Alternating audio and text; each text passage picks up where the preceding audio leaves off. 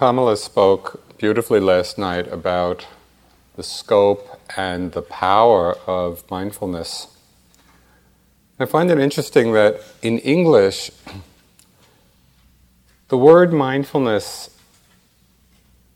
doesn't really do justice to the mind state. It's kind of a I don't know how many of you know Yiddish. A nebbish word. it doesn't it doesn't have the power, you know, when we say wisdom, it kind of evokes depth or wisdom or emptiness and it kind of evokes something, or we say compassion and it calls forth some kind of emotional response. But when people ask you, you know, what kind of meditation do you practice? Oh, I practice mindfulness. It sort of falls flat a little bit. But that's only the word in English. because the mind factor, the mind quality that it is referring to, has tremendous depth, tremendous power. The Buddha said that it is this quality of mindfulness that is the direct path to awakening, the direct path to liberation. So this is not just some little insignificant thing, you know, that's being developed. This is the very heart of what frees the mind. So tonight I'd like to explore a little bit some of the specific applications of mindfulness in our practice how we work with it with the various kinds of experience that arise.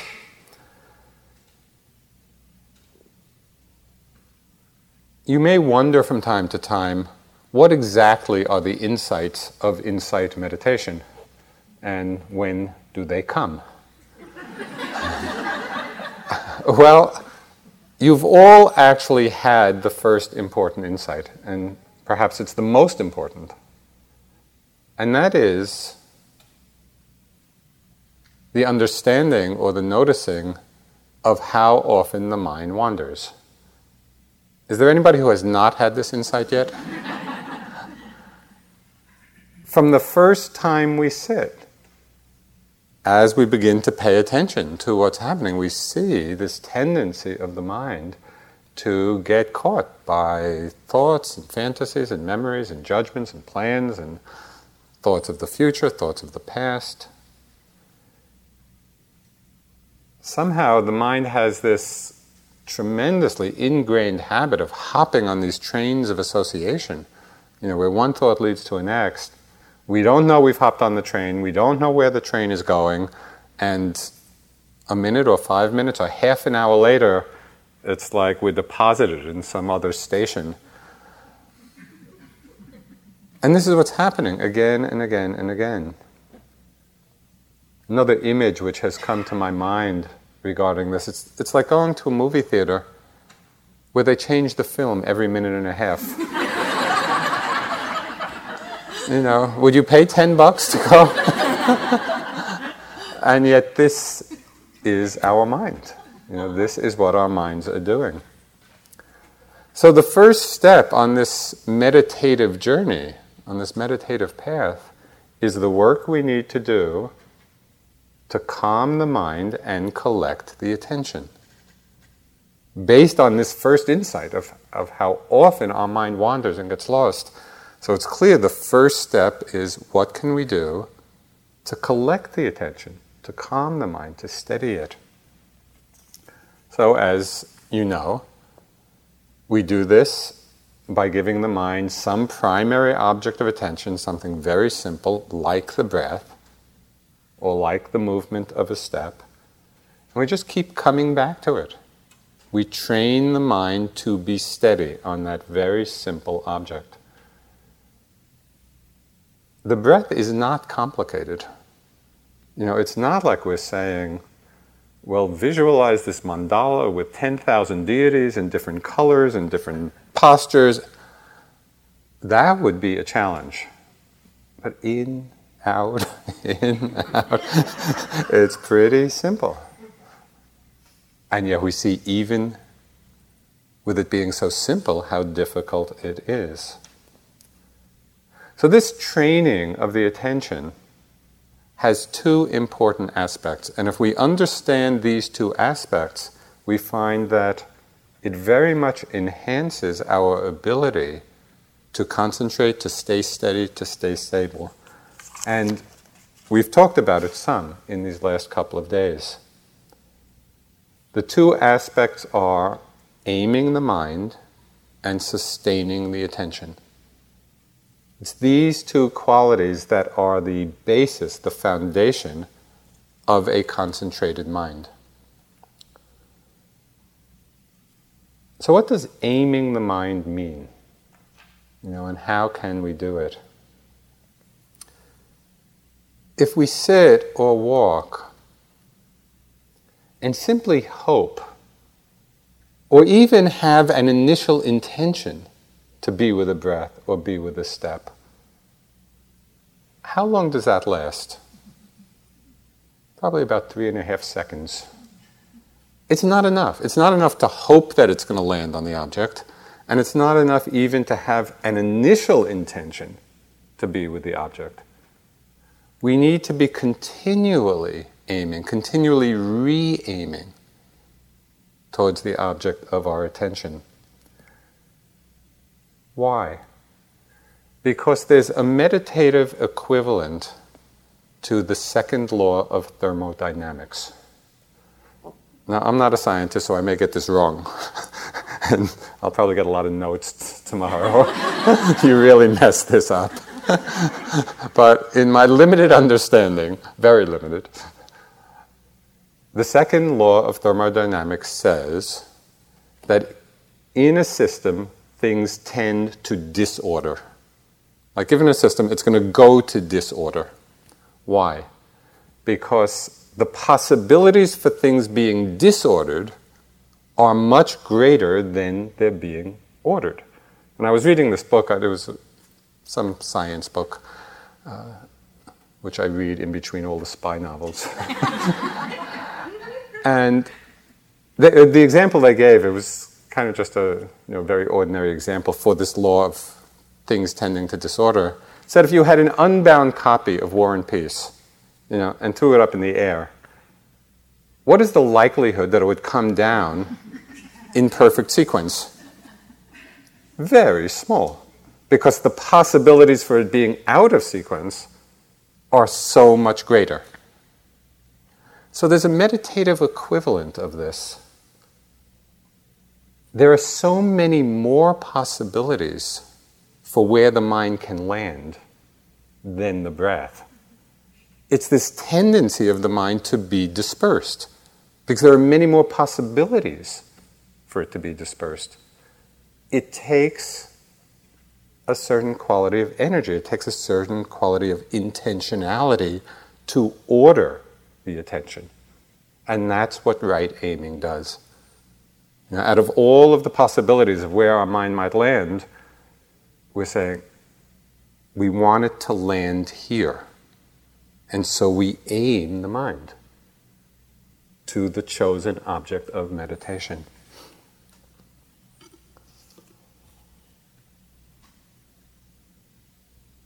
What's important to understand about this in terms of a meditation practice is that it's not enough to do this once. We need to do it with each breath. We need to do it with each half breath. You breathe in, begin by aiming the mind towards the beginning of the in breath. You stop breathing out, aim the mind towards the beginning of the out breath. If you have this intentionality, you will see that it is much more likely that that's where the mind actually goes. Without it, it's anybody's guess where the mind is going to go, as we have seen.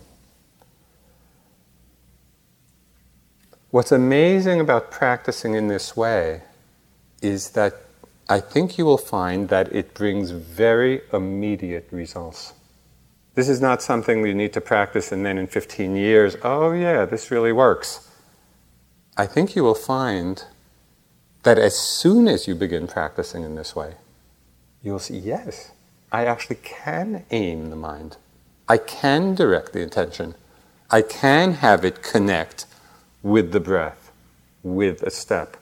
And so there's a feeling of tremendous confidence. It's like, oh yeah, we can train the mind. I can do this. So I would like to encourage you. The reason I'm going on and on about this is because for about 20 years, I heard U Pandita talk about right aim. It was only in this last six week retreat that I thought, hmm, let me try it. and lo and behold, it worked. so rather than for you to wait 20 years to make the experiment, I'm just trying to encourage you really do it. I think you'll see a very immediate effect in your practice.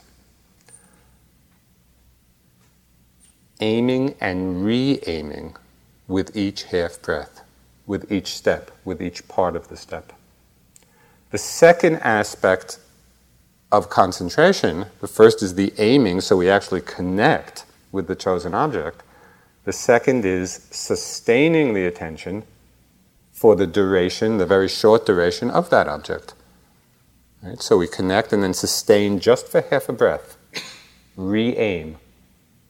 Sustain it for the out breath. Re aim. Sustain. Re aim. Sustain. The same in the walking, the same with any movement. If you do this, and it's not hard to do, it's just remembering, it's just doing it I think you will find a noticeable and appreciable increase in the depth and stability of your concentration. And as the Buddha said very often, it's out of a more concentrated mind that wisdom arises. So, this is a very important foundation for the whole unfolding path.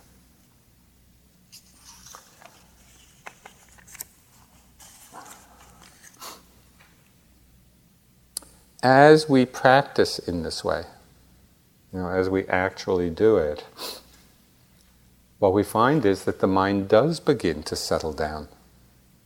The mind does begin to experience some calm, some inner tranquility. And it's not that thoughts are completely gone, thoughts may still come, but they're not quite so loud, they're not quite so demanding. We don't get caught up in them quite so completely there's really a sense of inner relief. You know, we find some space within ourselves.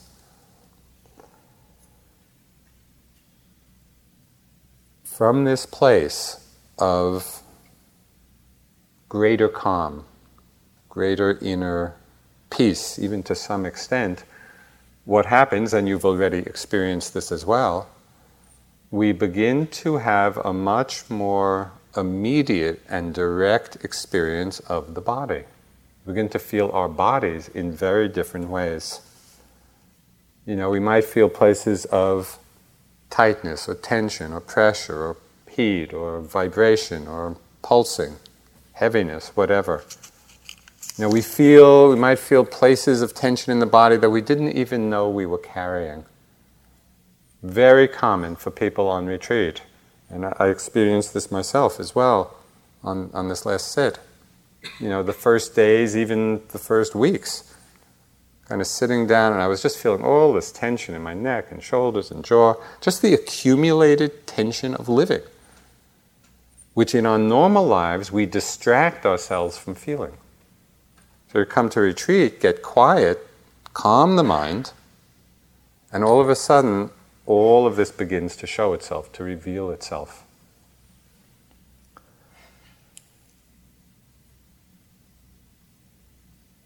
Sometimes people get discouraged by this, you know, because we have some idea, oh, meditation should feel good. And how many of you assess a sitting by whether the feelings have been pleasant or unpleasant? You know, if you sit and things things are smooth and light and easy, oh, that was a good sitting. And if you come in and you sit and there's a lot of pain and a lot of tension and a lot of uncomfortable sensations, Oh, that was a really bad sitting. This is a common evaluation that we lay on the meditation, which is completely and totally and 100% inaccurate. The value of a sitting has absolutely nothing to do with whether we're experiencing pleasant things or unpleasant things. And in fact, an deepening of our practice is when we can begin to feel all the levels of tension and discomfort and pain that is there, but normally we don't feel because we're not paying attention. So we need to kind of readjust our thinking, our understanding of what the meditation practice is about.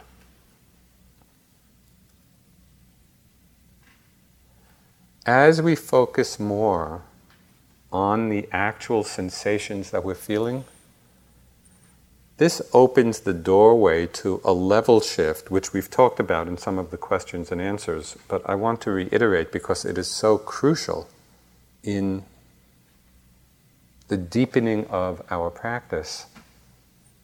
And that is, we make this level shift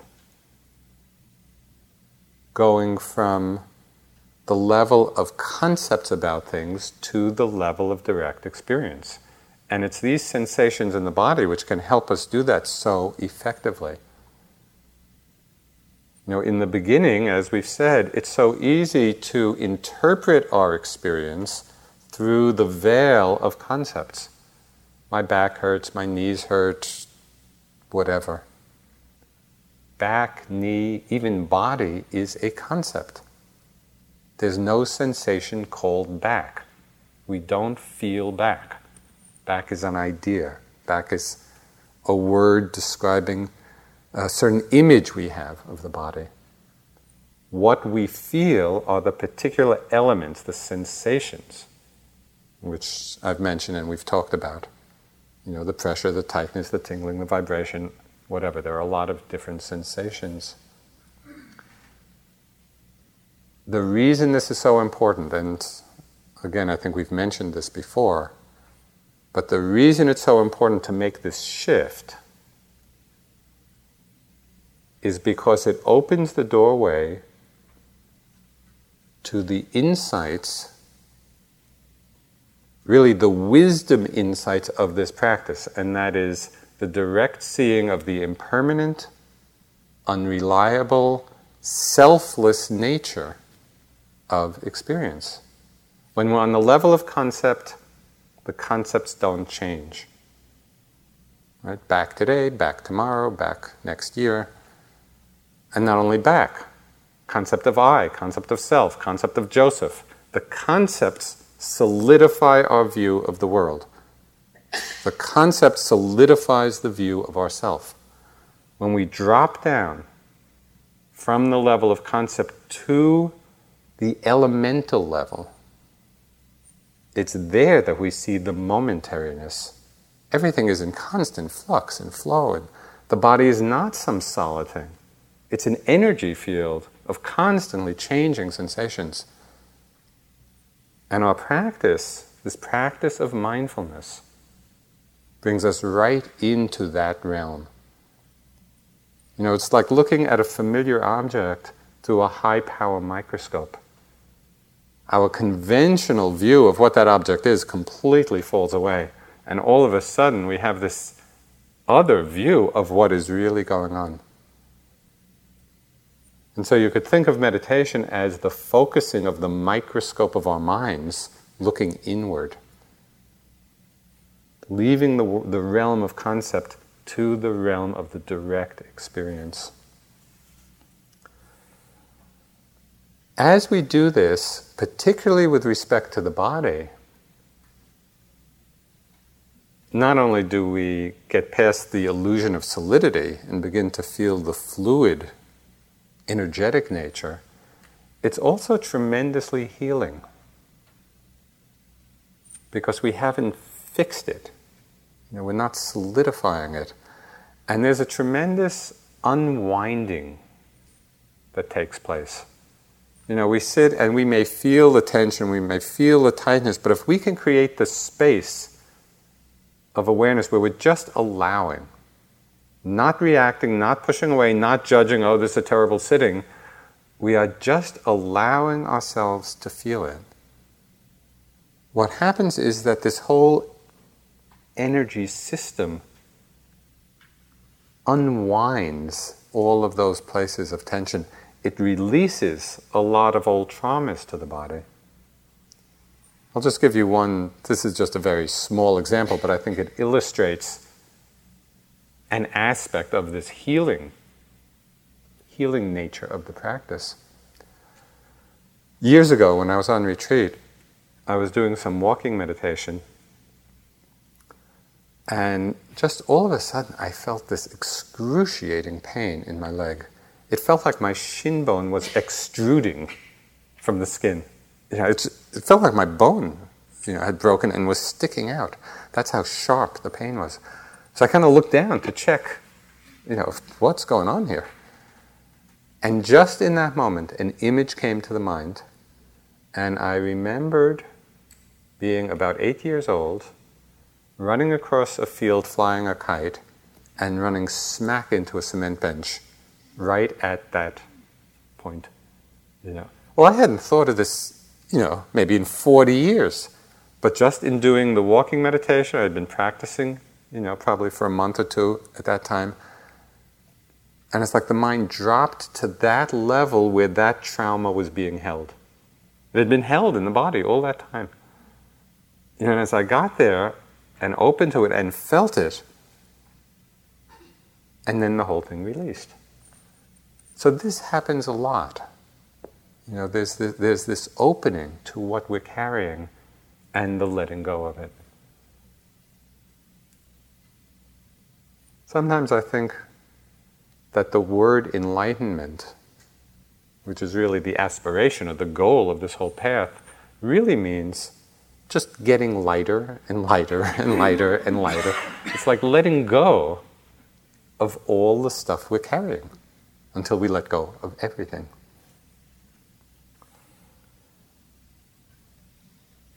Paying attention, being mindful, aiming and sustaining the attention on the different physical sensations also begins to reveal to us many of the strategies we've developed over the course of our lifetimes for dealing with discomfort.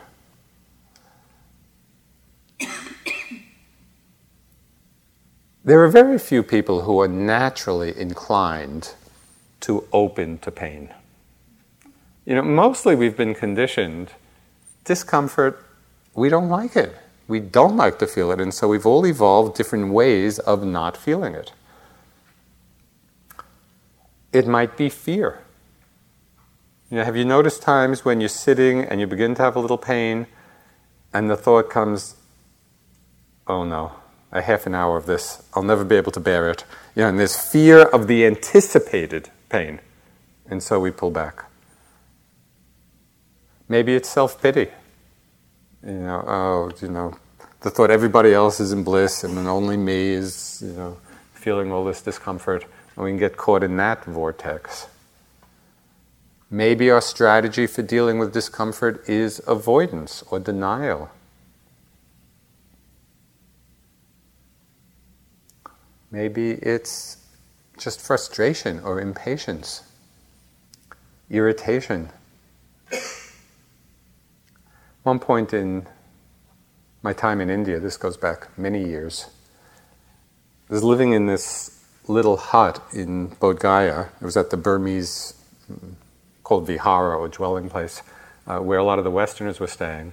And I just had a little hut about six feet by seven feet. Know, so it was, it was, pretty small, and that's where we, I was living. And, and it didn't have a door, it just had a kind of canvas flap. So I would be sitting a lot in this little hut on my bed. And one day I was sitting, and this cat wandered in and plopped down on my lap. And I'm kind of more of a dog guy than a cat guy. yeah. And anyway, I was meditating.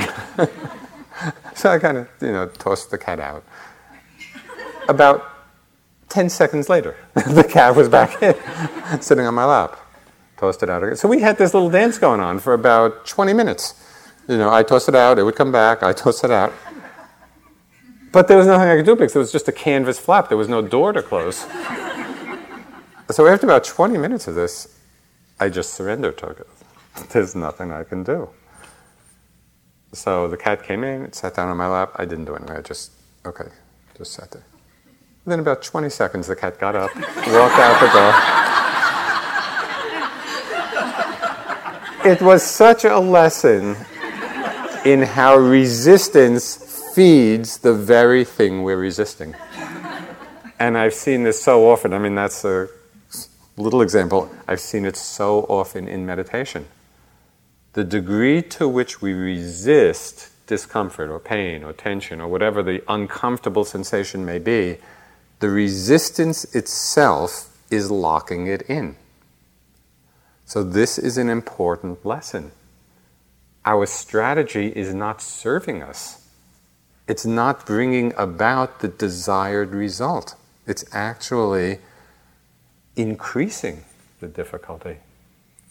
And so, in working with the uncomfortable sensations which will inevitably come up at certain times in the practice, we need to learn a different strategy. And this is the great, hmm, I'd say, gift or understanding of meditation practice. That is, we learn to let things in rather than keep them out whether it's pleasant or unpleasant. Can we open to it? Can we feel it? Can we allow it?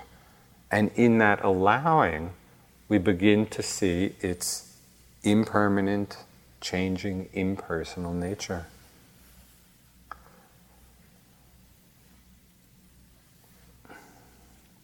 There's one other thing I want to say about these uncomfortable feelings that may come there's a very interesting meditative experience that can happen.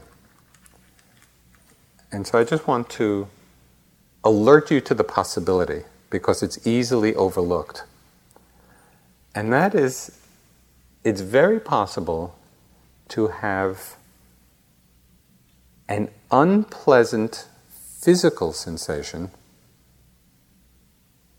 and a pleasant mind state which is aware of it.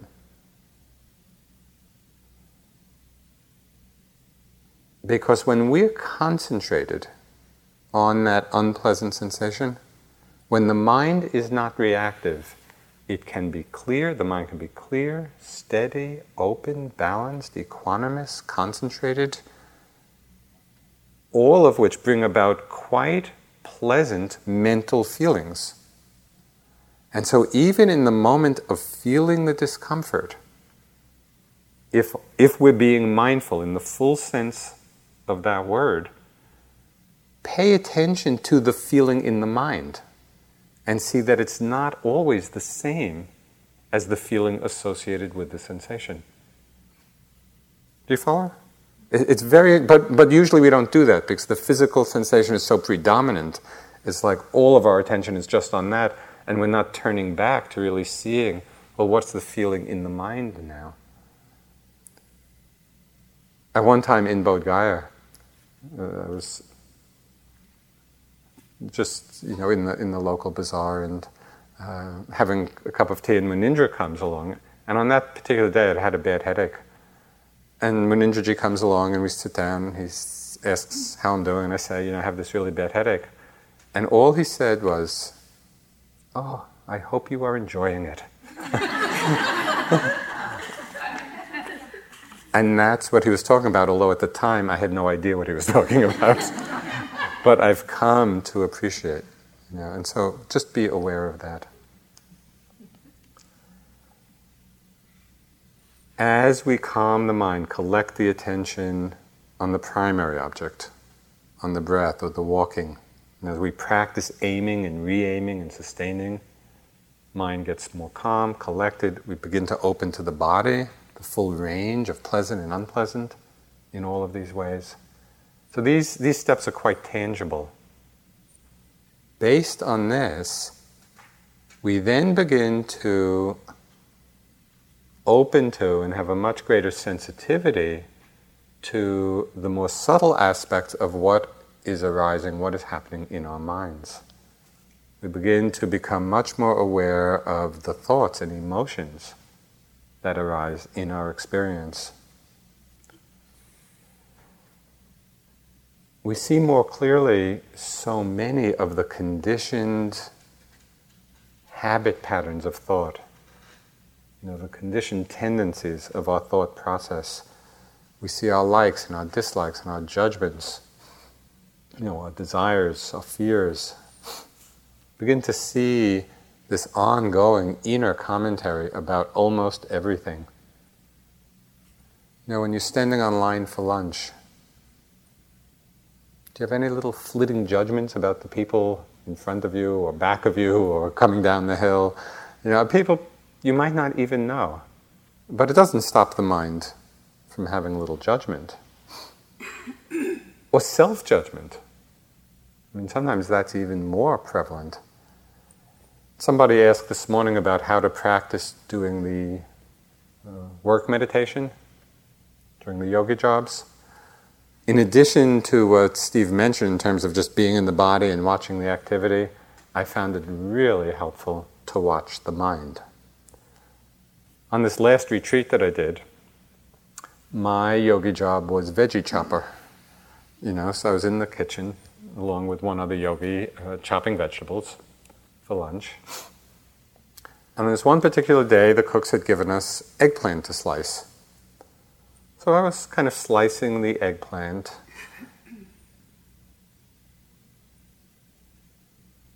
And the slices weren't exactly coming out as if it were a five star Michelin French restaurant. The slices were pretty uneven. You know, thin slices and fat slices. But I, you know, put them in the pan and I gave them to the cook. But I felt a little, boy, you weren't that careful with this. And then I'm waiting, you know, for it to be served for lunch. And they didn't serve it. There was, there was no eggplant dish.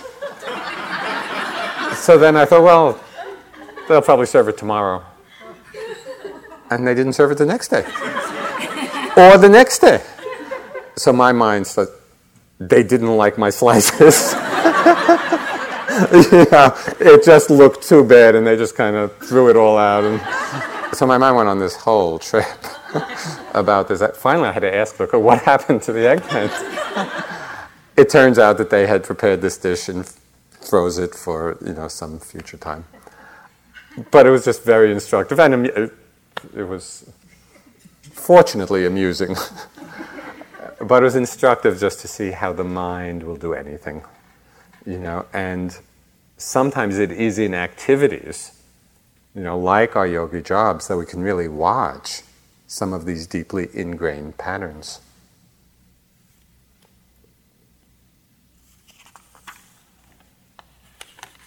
What becomes very obvious in the course of meditation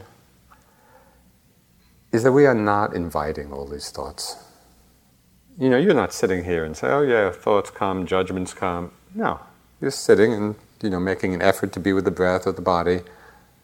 But the thoughts just arise. Our practice is about seeing very clearly a critical distinction with respect to thoughts. The thoughts are going to come, sometimes more, sometimes less. The critical distinction that we need to be very alert to is seeing the difference in our experience between being lost in thought and being aware that we're thinking.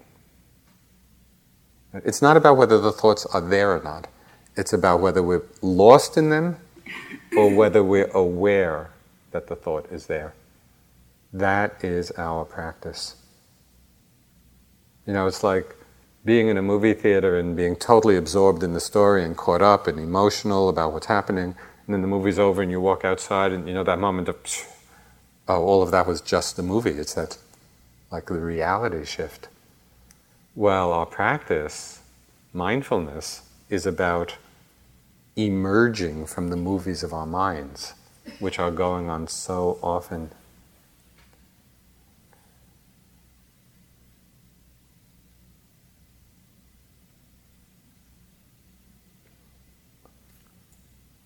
Something else that is very interesting to do with respect to thought, not only being very attentive to this question of whether we're lost in the thought or aware of it.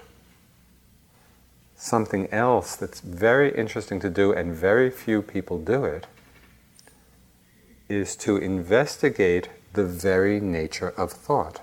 Not the content, not what it's saying, but it's as if you are holding the question what is a thought? What is it as a phenomenon? You know, here's this, here's this function of mind that happens, I don't know, 10,000 times a day? I, you know, some huge number of times a day, which actually exerts tremendous influence on our lives. And yet, we don't stop to pay attention or to look or to investigate. Well, what is this? You know, what, what is going on here? And what's so interesting, and we can all discover this for ourselves, it's just, there's no shortage of thoughts with which to investigate. you know, they're coming all the time, but can we bring this investigative interest? The thought comes, what is it?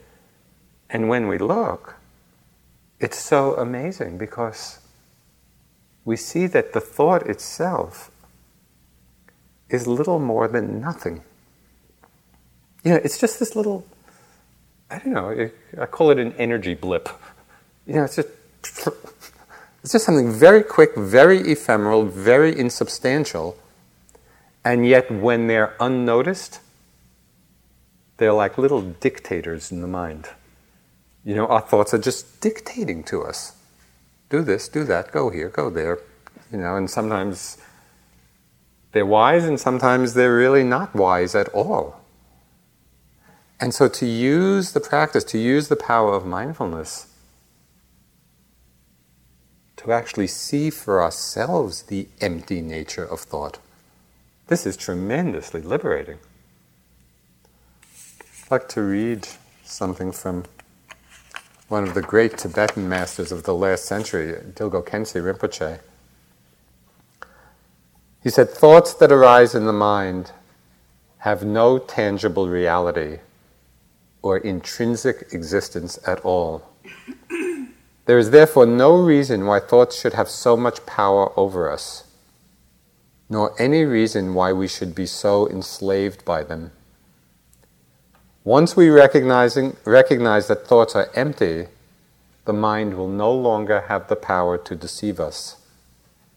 But as long as we take our deluded thoughts as real, they will continue to torment us mercilessly, as they have been doing throughout countless past lives.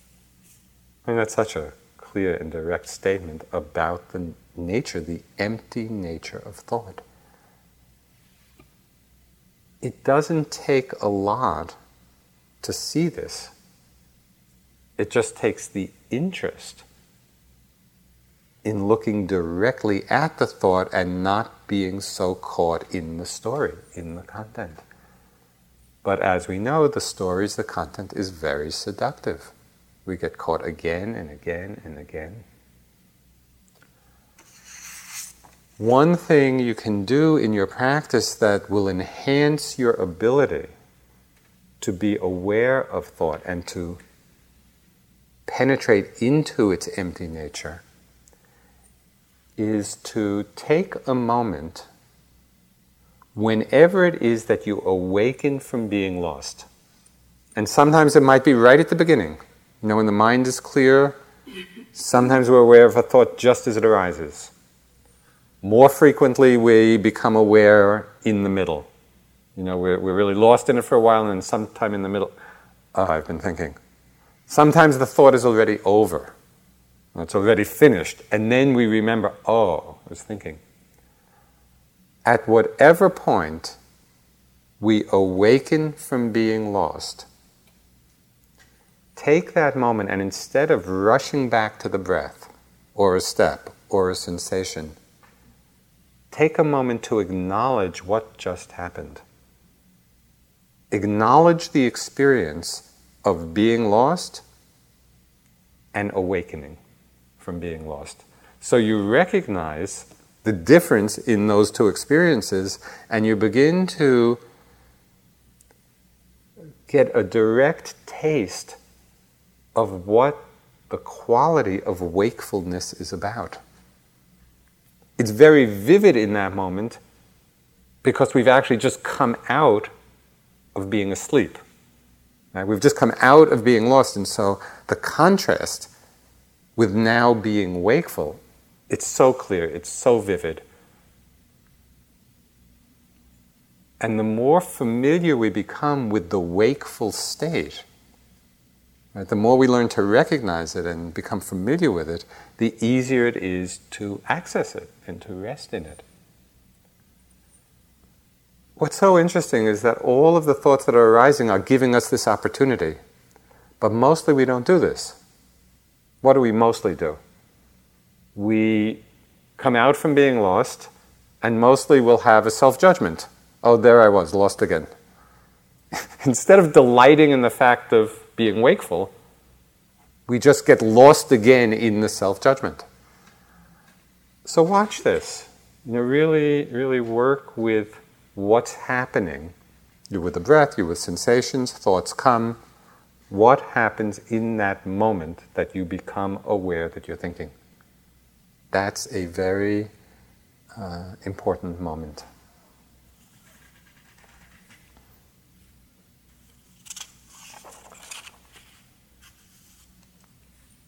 So we train the mindfulness to right aim and sustaining on the breath. We open to the body, the full range of the body sensations, pleasant and unpleasant, noticing all the strategies we have for avoiding the unpleasant. We pay attention to thoughts in the mind, seeing all the various patterns that arise, seeing into the nature of thought, recognizing that moment of wakefulness when we emerge from it in this meditative journey, we are also opening to the full range of our emotions. You know, that very powerful constellation of thought and feeling and sensation and mind state. Emotion is not a simple thing, emotion is a complex constellation of different elements of experience. You know, we feel it in the body, we feel it in the mind in different ways.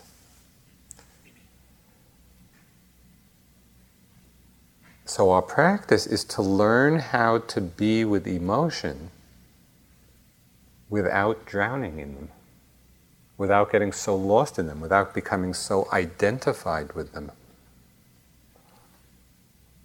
Can we be with emotion in the same way that we're with a sound? You know, you're sitting here in a sound, even if it's unpleasant, it's probably not that hard just to sit and let the sound come and go. And we, we hear it. We're totally there in the experience, but probably we're not particularly reactive or particularly identified with it. It's possible to be with emotion in just the same way, where we're with the experience. We're not pushing it away, we're not denying it, we're totally feeling it, but without reactivity, without identification with it. This is a huge challenge. This is not easy to do because for most of us, emotions are what we most personalize. even with thoughts, even though we get lost a lot, it's not that hard to see how they just come and go. But when a strong emotion comes, usually we get pretty caught. You know, this is me, this is who I am. What's so amazing, it's so easy to create a self story in the emotion. You know, it's like we build a superstructure of self on top of the emotion. And then we get imprisoned in this story, in this sense of self. One point in my practice, uh, this was earlier on, I went through a period, a long period, this was over several years, where the most predominant emotion that was arising for me was fear. And I was just experiencing fear in so many ways, in so many dimensions. And sometimes it was about little things, sometimes it was primal fear. Yeah, it just it wasn't about anything but just that raw emotion. That was quite paralyzing actually. There were times when I was I was simply afraid to move. You know, that's how strong that emotion was. So I was working on it in a lot of different ways and had you know different moments where it really opened up. But I remember at one time I was teaching a course with Sharon uh, down in Texas. And I was kind of in the middle of this period. We were going for a walk after lunch. And I started going on and on about all my fear. And oh, I have so much fear, and you know, I'm such a fearful person. And it's going to take me 30 years of therapy to unwind all this fear and to understand why it's there. And I was just building a whole story. And she turned to me and said something which I had said and continue to say many, many times, but you know, sometimes somebody says something and it's just the right moment. Well, she turned to me and she said, Joseph, it's just a mind state. And it's like, right, it's just a mind state. It's something arising out of certain conditions, is there for some time, and passes away. But I was solidifying this in who I was and I was creating my whole identity as being this fearful person. That's a prison for us. If we can really bring our mindfulness to a clear understanding of emotion and see how it's arising out of conditions, an image which I don't know, do you get do you get real thunder lightning storms out here? In the East Coast in the summer, you get these great storms you know, it's like the sky darkens and the wind starts to blow, and there's thunder and there's lightning. And There can be this huge downpour of rain, and it's it's a real elemental experience. And then it all passes. The conditions change. The storm passes, and maybe there's you know a rainbow in the clear sky. Well, emotions are kind of like that. You know, conditions come together and the emotion arises out of the conditions, if we can be with it, if we can just be with it and not personalize it, so then we feel it, we feel the energy of it, and we let it pass through, we let it wash through, and we come out into the clear sky of our minds. So, this is part of our practice, because otherwise we stay bound, we stay caught up in these very uh, conditioned responses.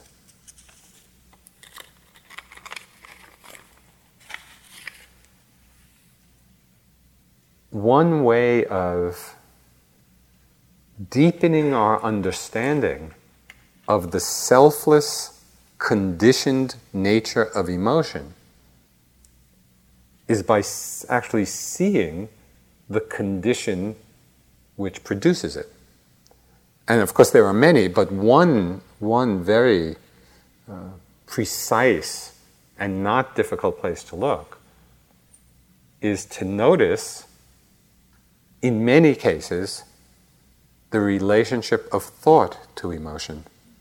I've seen many times, I'll be going along quite happily, a certain thought will arise, and if I'm not really mindful of that thought, that thought can trigger a whole emotional state.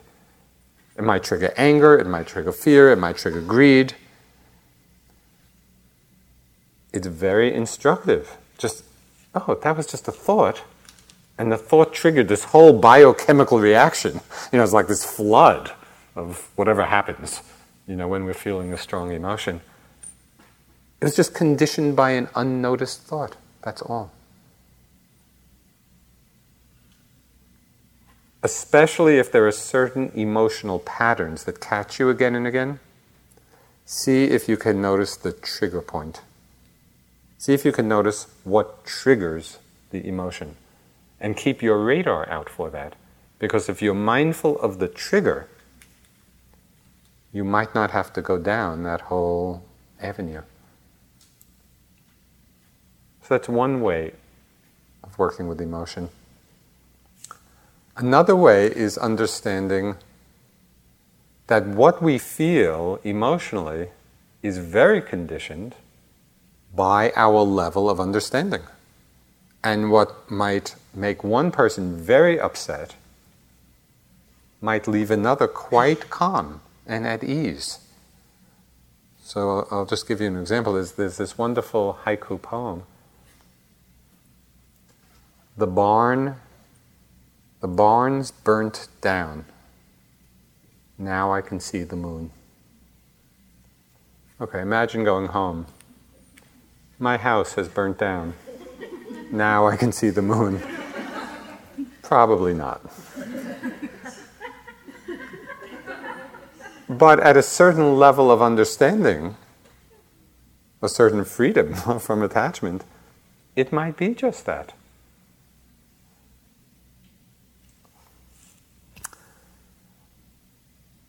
Why is all this important? Why is it important to be so mindful of thought and emotion in this way? Because very often it's not that we're simply lost in ourselves you know, daydreaming in thought or caught up in some private little emotional drama.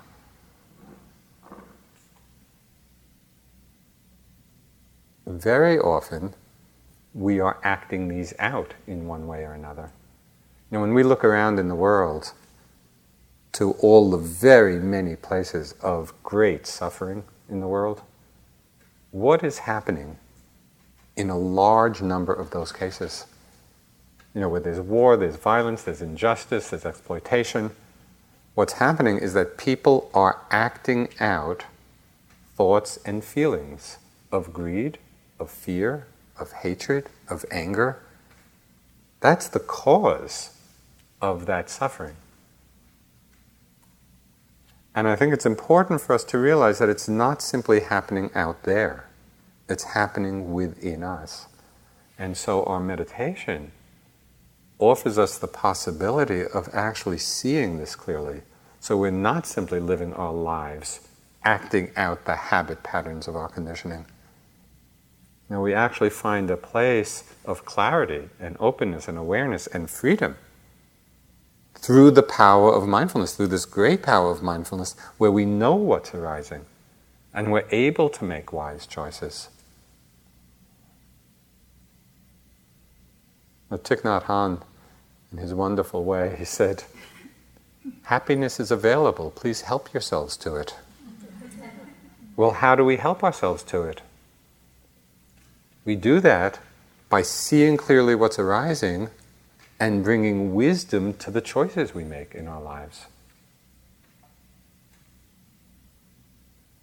The Buddha said in the first verse of the Dhammapada, you know, when we think or act with a pure mind, motivated by wholesome states, happiness follows us like our shadow, which never leaves.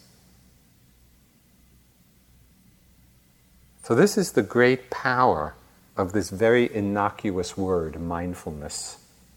Mindfulness opens all of this up. It becomes the basis for the development of concentration. You know, as we aim and re aim the mind and steady the attention, Mindfulness is the basis of opening to our bodies, where we go past the concepts to the understanding of it as an energy field. Mindfulness shows us all our conditioned strategies for dealing with discomfort that are often not helpful. Mindfulness allows us to open to that, to free us in the experience of it. It opens us to the understanding of thought and what a thought is. Mindfulness allows us to be with emotions without drowning in them, without identifying with them.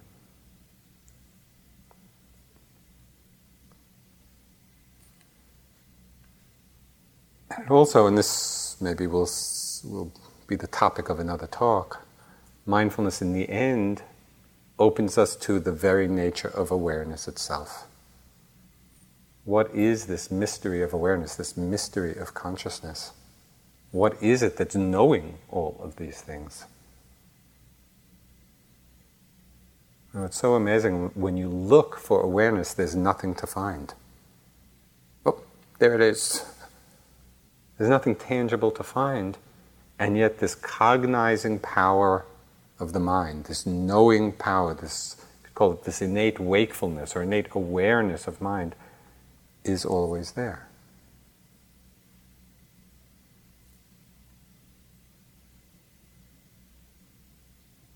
So as our mind settles, as we get quieter and more concentrated, and the mindfulness gets stronger, we begin to explore this mystery of awareness itself.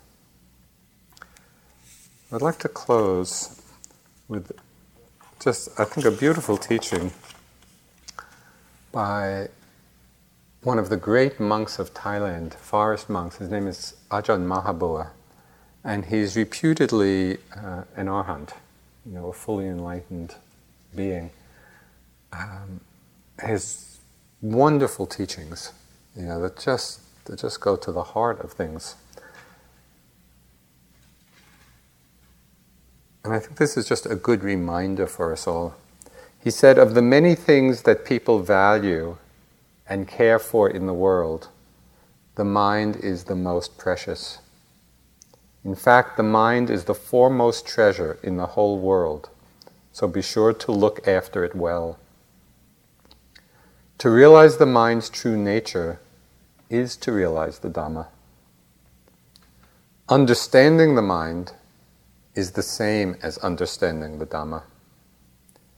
Once the mind is known, then the Dhamma in its entirety is known. Arriving at the truth about one's mind is the attainment of Nibbana. Clearly, the mind is a priceless possession that should never be overlooked. And so, this is our practice developing the tools, the ability to investigate, to explore, to understand this most priceless treasure of our lives. Let's sit for a few minutes.